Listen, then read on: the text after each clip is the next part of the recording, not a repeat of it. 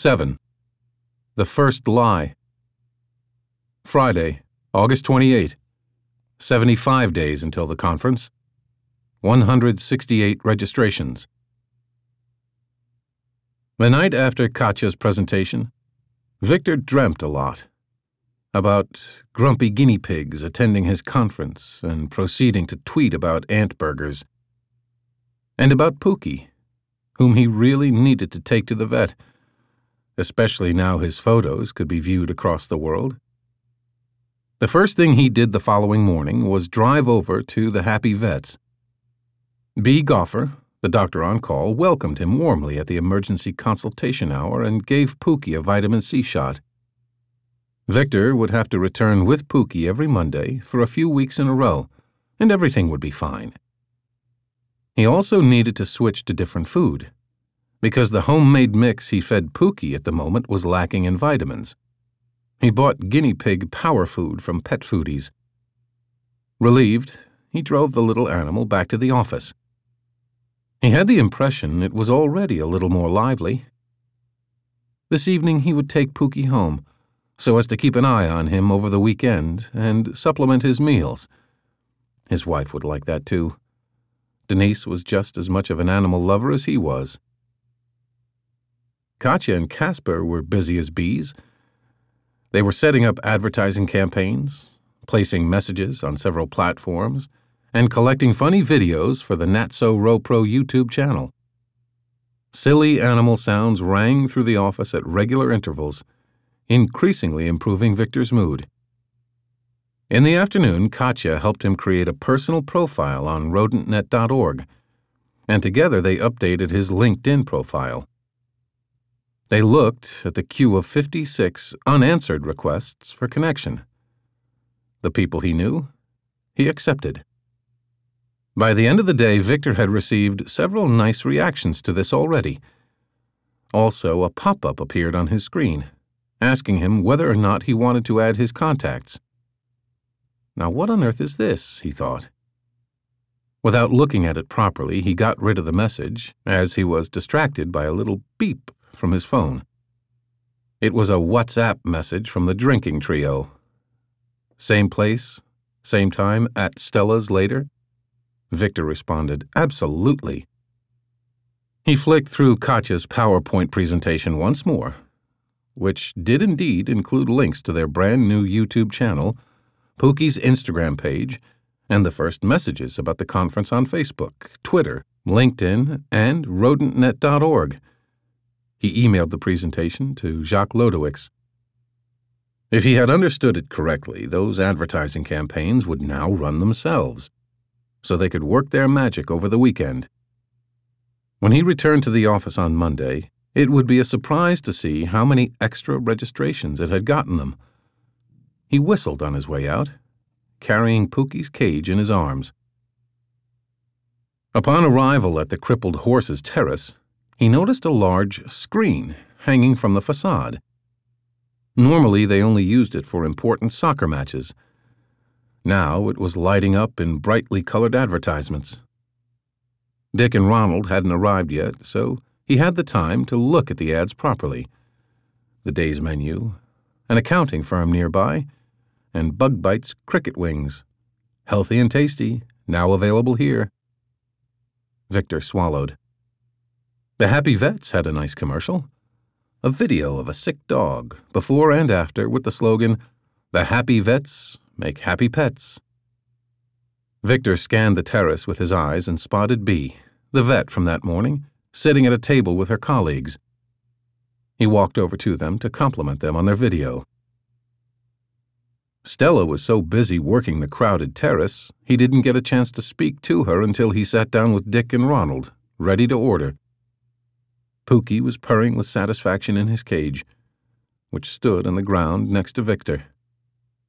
What a cutie, said Stella. Is this Pookie, the one in the picture with Katya? She put a hand on Victor's shoulder. How's my daughter doing at Natso Ropro? Clever girl, eh? Victor took her hand. She's a gift from God, Stella. Thank you. The first one's on me, and have one for yourself. Man, you bagged that gorgeous daughter? asked Dick, once Stella had disappeared. So, she's going to be sprucing up your social media? No wonder you're suddenly so active on LinkedIn. Thanks for the invite this afternoon. I haven't invited anyone. Yes, you have, said Ronald. I got one too. I did think it was a little impersonal to leave the standard text in the invitation. What? Victor looked at his own invite on Ronald's phone in surprise. How's that possible? Any chance you hit yes when LinkedIn offered to add your contacts? Ronald asked him patiently. Um, I did click something. Yeah. Victor felt short of breath. But I thought I was clicking to get rid of it. Ronald laughed. Chances are your entire address book has received one of those invitations. Which is a good thing, muttered Dick. The more connections, the better. By the way, I saw your first Facebook ad pass across my screen already. Really? I haven't even seen it yet. I'll look it up. Dick held his phone under Victor's nose. Victor saw a picture of a guinea pig with suggested message at the top, and underneath it, a smashing announcement of hashtag Rodentia15. A warm feeling overwhelmed him. Good job, man, said Dick. That's not all, said Victor. We're really including all of the major platforms. You know what's really hot right now? As if you're about to tell us, Dick scorned. Ronald moved his chair in a little closer. Dick, stop being such a jerk. Go on, Victor. Instagram. Both of them looked at him with an air of cluelessness. That's mainly for young people, right? asked Ronald. The fastest growing medium of the moment. He's already got an account. Victor pointed at Pookie, who had, despite the bustle, fallen asleep. Dick burst out in a roar of laughter. Last week you were aching to write letters with a quill, and now your guinea pig has its own Instagram account. He hit Victor on his shoulder. I'm proud of you. Ronald said nothing and leaned over the cage to take a look at Pookie. The beer tasted excellent, and the mood was even better. They ordered cricket wings, which, so they told one another, weren't so bad, as long as you added enough sauce. As Victor put the last one in his mouth, his phone rang. Jacques Lodewix. Cheerfully, he answered whilst swallowing the cricket wing which was still just a little too hot, and as it turned out, pretty disgusting after all. Jacques! Victor. The chairman's voice sounded less enthusiastic than Victor had hoped. Victor, thanks for the presentation. Good work. I'm glad you've taken my advice to heart. Superb, right? Fine job.